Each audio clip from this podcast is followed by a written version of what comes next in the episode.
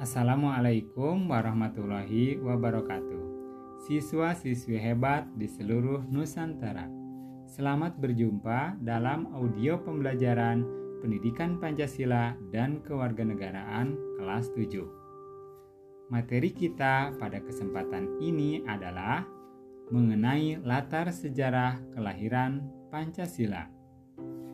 Kita akan menelusuri bagaimana nilai-nilai Pancasila itu sudah dikenal dan sangat kental dengan kehidupan masyarakat Indonesia jauh sebelum Pancasila ditetapkan sebagai dasar negara. Sebagaimana kita ketahui, ada lima nilai dasar Pancasila, yakni nilai ketuhanan, nilai kemanusiaan, nilai persatuan, nilai kerakyatan, dan nilai keadilan sosial. Siswa-siswi hebat, mari kita telusuri kelima nilai dasar Pancasila itu dalam kehidupan masyarakat Nusantara di masa lampau. Pertama, masa sejarah awal. Pengamalan nilai Pancasila dapat kita lihat dari sisa-sisa peninggalan masyarakat pada masa itu. Seperti adanya sarana upacara keagamaan di antaranya berupa peninggalan barang-barang purbakala.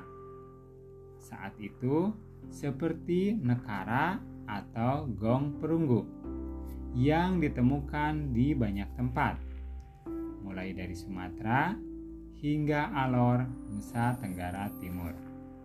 Hal ini membuktikan bahwa nilai ketuhanan sudah ada sejak masa sejarah awal bukti peninggalan yang lain yang menunjukkan pengamalan nilai-nilai kemanusiaan adalah dengan ditemukannya banyak jejak-jejak peradaban lama di zaman pra-aksara. Seperti ditemukannya lukisan dinding gua, seperti lukisan gua di Wamena, Papua, Leang-Leang, Sulawesi Selatan, hingga di pedalaman Kalimantan.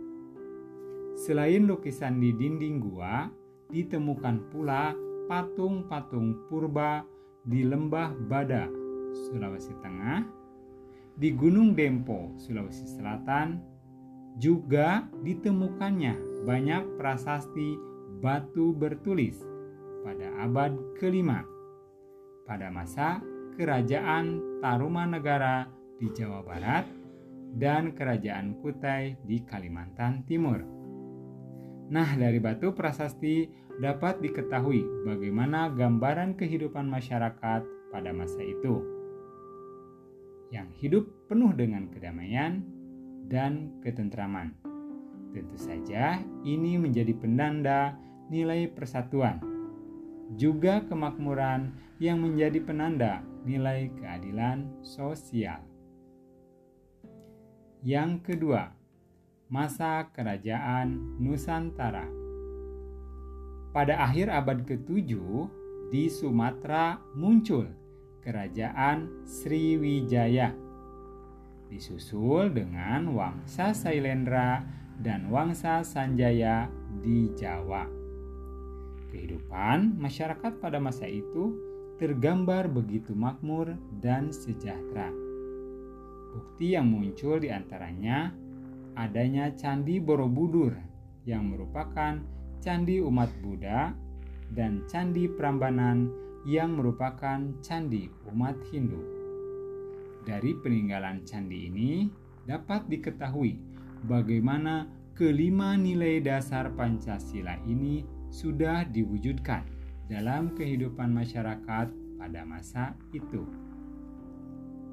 Yang ketiga, masa penjajahan kehidupan masyarakat Indonesia sebelum datangnya kaum penjajah ke Nusantara sangat makmur.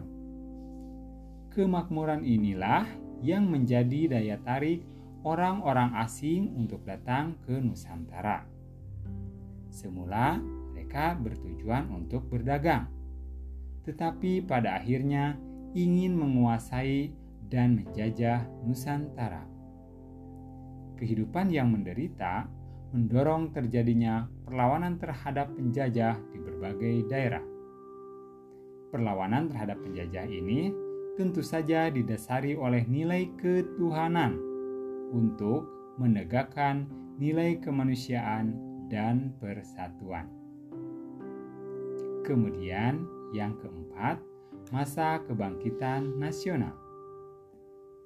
Perjuangan demi perjuangan yang dilakukan oleh para pahlawan tak henti-hentinya terus dilakukan demi memerdekakan bangsa dan negara dari cengkraman kaum penjajah. Kegagalan dan kegagalan pun selalu menghantui setiap perjuangan, namun tak pernah sedikit pun untuk berputus asa. Para pahlawan terus berjuang. Memasuki abad ke-20, upaya untuk melawan penjajah tidak lagi dengan perang, melainkan lewat gerakan politik. Ini dimulai dari organisasi Budi Utomo, kemudian Serikat Islam, Muhammadiyah, hingga Nahdlatul Ulama. Puncaknya adalah dengan dicetuskannya Sumpah Pemuda pada tanggal 28 Oktober 1928. Penjajahan pun silih berganti Terakhir, bangsa kita dijajah oleh Jepang. Dan bangsa Indonesia pun berjuang lebih keras lagi. Berjuang untuk merdeka berarti menegakkan nilai kemanusiaan dan persatuan.